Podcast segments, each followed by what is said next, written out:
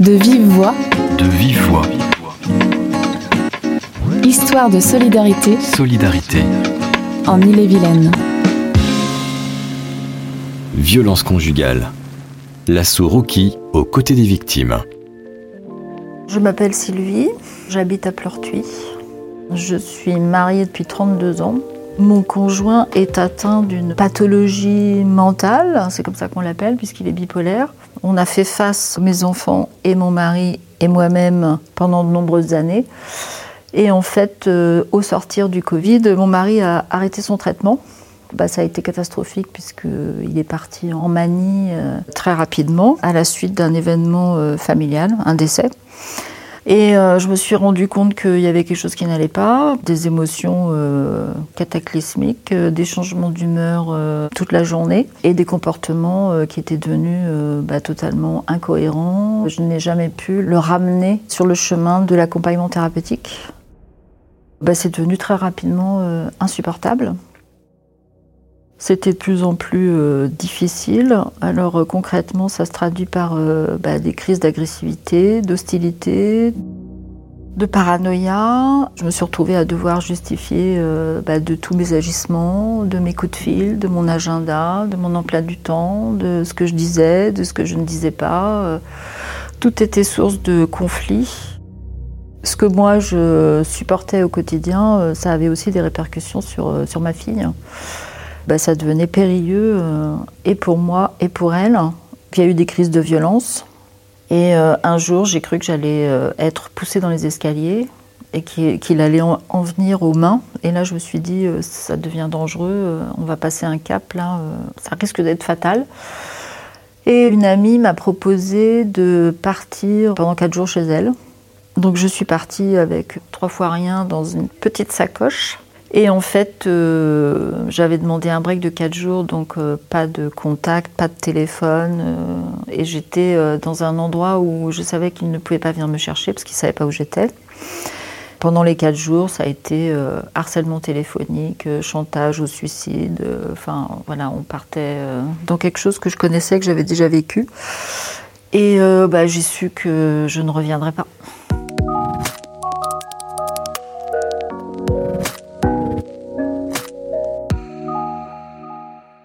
Comme j'étais partie de chez moi un peu précipitamment, il me fallait un point de chute. Il fallait que je puisse euh, m'installer quelque part euh, pour me mettre à l'abri.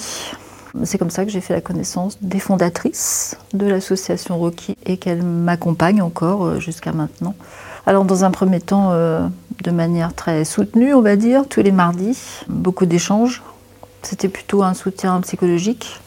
Il fallait que je puisse euh, me porter euh, en, toute, euh, en toute liberté et en toute confiance, me réapproprier ma vie, mes journées, mes nuits, mon emploi du temps, mes pensées. Enfin voilà, il y avait un gros travail de réappropriation de moi-même à faire physiquement et moralement. Et puis, je me suis inscrite sur l'atelier de sophrologie. Et puis, le café des écoutantes. Le café des écoutantes, le café partagé, c'est vraiment un moment euh, pour euh, se retrouver de manière informelle, prendre du bon temps, euh, se rencontrer aussi autour d'un bon thé, d'un café. Et puis bah voilà, parler de tout, parler de soi, parler du temps, de ce qu'on a envie de partager. je me sens, je me sens libérée d'un poids. Je dirais que le plus dur est fait, puisque je suis au clair avec ce que je ne veux plus. Et j'ai décidé que plus jamais je ne laisserai quelqu'un me faire du mal. Rocky, c'est une branche à laquelle je me suis raccrochée. Ils ont pu euh, me proposer une écoute, une disponibilité, une fréquence de rendez-vous euh, qu'on n'obtient pas forcément dans des structures sociales. Là, je sais qu'il peut se passer du temps sans que je sois euh, forcément en lien direct avec eux. Mais euh, voilà, c'est mon rendez-vous rituel. Euh, Je sais que je peux déposer si j'ai une urgence. euh, je peux être entendue. et c'est super important. Un peu ce que vous disiez, qu'est-ce que ça représente hein, comme énergie à déployer quand on se met en action, quand il faut avancer, quand il faut penser aux enfants, à trouver un logement. Enfin voilà, c'est tout ce qu'on a à faire, tout ce qu'on a à gérer quand euh, on, essaye de rebondir dans sa vie, comment on vit avec les vagues du quotidien. Beaucoup d'écoute, de bienveillance et les interventions sont toujours très construites, enrichissantes. En fait, c'est comme un phare. On ressort toujours galvanisé, reboosté. C'est un luxe dont on ne peut pas se priver, c'est vital. Bonjour, je m'appelle Marina, donc 38 ans, j'habite Saint-Malo. Maman de deux adolescents, ça faisait 14 ans que mon ex-mari me tapait dessus régulièrement. C'est très très insinueux en fait. La toute première fois, c'était juste une violence très psychologique avec des paroles très dures. Je me suis dit bon, c'est un dérapage. Très peu de temps après, la bien enceinte de ma fille, j'ai eu ma première claque. Et au fur et à mesure du temps, une emprise s'est installée, un rythme de plus en plus soutenu dans les violences s'est installé avec toujours le c'est de ta faute, c'est toi, c'est toujours de ma faute en fait. Alors que en prenant du recul, on se rend compte que absolument pas. Plus il avait d'emprise sur moi, plus il, ça y est crescendo dans les violences, jusqu'au jour où on a acheté une maison. Donc là, il s'est dit bon bah maintenant je la tiens même par le côté matériel puisqu'on a acheté une maison. Et ça a duré deux ans où il a, il a sorti le couteau plusieurs fois, le, il voulait prendre des armes, enfin voilà, il y avait euh, étouffement avec les coussins. Et vraiment, si je dis, ça, ça arrivait sur 14 ans, quoi. Vraiment crescendo sur 14 ans. J'avais un travail, euh, j'élevais mes enfants, j'allais chercher à l'école, je les emmenais à l'école le matin, et jamais personne n'a pu voir euh, les cocards, euh, les bleus, les, marques de strangulation. On mettait une écharpe même en plein été, mais on trouve que ça, peut faire mode. Toujours camouflé, toujours caché, de la honte en fait de ce qu'on vit, de ce qu'on subit, et toujours aussi avec cette part de, de toute façon, ça doit être de ma faute s'il est comme ça.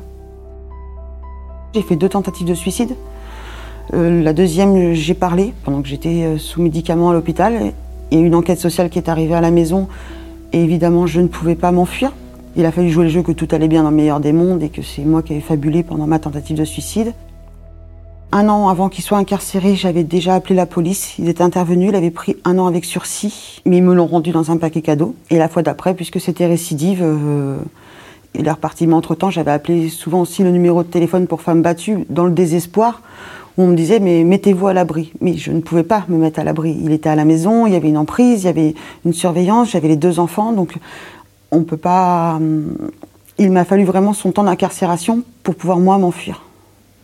Le dernier jour où il a osé porter la main sur moi, il a menacé également mon fils avec un grand couteau.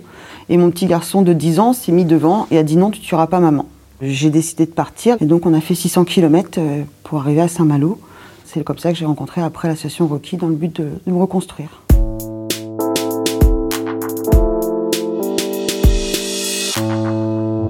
Bonjour Marina. ça fait plaisir de vous voir. Merci. Je viens à l'association Rocky depuis un an maintenant, régulièrement tous les mois. Les cercles de parole ainsi que le café des écoutants, ce sont des endroits où on peut s'exprimer librement, toujours dans la bienveillance, avec des professionnels ou des personnes qui ont vécu les mêmes choses que nous, ce qui nous permet d'avancer et de, de parler avec des personnes qui comprennent ce qu'on a pu vivre et ce qu'on peut vivre encore. On se dit, il faut, faut, des fois on se dit, mais il faut encore plus de force qu'on peut le penser pour remonter, euh, pour affronter en fait les, épreuves de la vie. Et, et, chaque solution est la bonne. Tant que, c'est tant que ça nous fait du bien, chaque solution. Ouais. Et personne ne peut juger du. Enfin, il n'y a aucun regard qui peut être plus intéressant que le sien, quoi, en fait. Hein. Chaque solution la bonne. Mm. On sent votre énergie. Euh, mm. ça. fait du bien, Marina. Ah oui, franchement, c'est gentil. Mm. Même quand j'étais encore dans, sous, sous, sous, les coups, j'avais jamais parlé, jamais osé euh, discuter de ça. Donc c'est vraiment la première association à laquelle je fais appel. C'est une petite parenthèse, une petite bulle de cocon de douceur, de gentillesse. On ressort toujours euh, avec des projets, de l'espoir, de l'envie, d'un sourire. C'est une aide très importante. C'est quelque chose qui devient vite indispensable, dirons-nous. Le but, c'est d'évoluer. C'est que quand même chacune arrive euh, à reprendre pied, à évoluer, mais euh, c'est un peu une famille aussi. C'est des personnes qu'on peut comprendre et qui nous comprennent, ce qui fait que ben, on se sent quand même euh, bien. C'est très rassurant. Bonjour, euh, je suis Hélène, euh, je suis sophrologue et j'ai fondé l'association Rocky en 2020 à Saint-Malo. Le département aujourd'hui est un partenaire actif à nos côtés. Leur aide a été vraiment très précieuse dès le départ. Nous sommes assez contentes que notre projet résonne avec euh, les intérêts aussi du département d'un point de vue social. Vous êtes victime ou témoin de violence Plusieurs numéros d'urgence existent. Le 02 99 54 44 88, plateforme d'écoute de l'ASFAD, disponible à toute heure, et le 3919, numéro national. À Saint-Malo, l'association Rocky assure des permanences tous les mardis de 9h à 18h. Vous pouvez aussi demander de l'aide au centre départemental d'action sociale le plus proche de chez vous. Rendez-vous sur illevilaine.fr pour en savoir plus. De Vive Voix, le podcast du département d'Ille-et-Vilaine. À bientôt pour un nouvel épisode.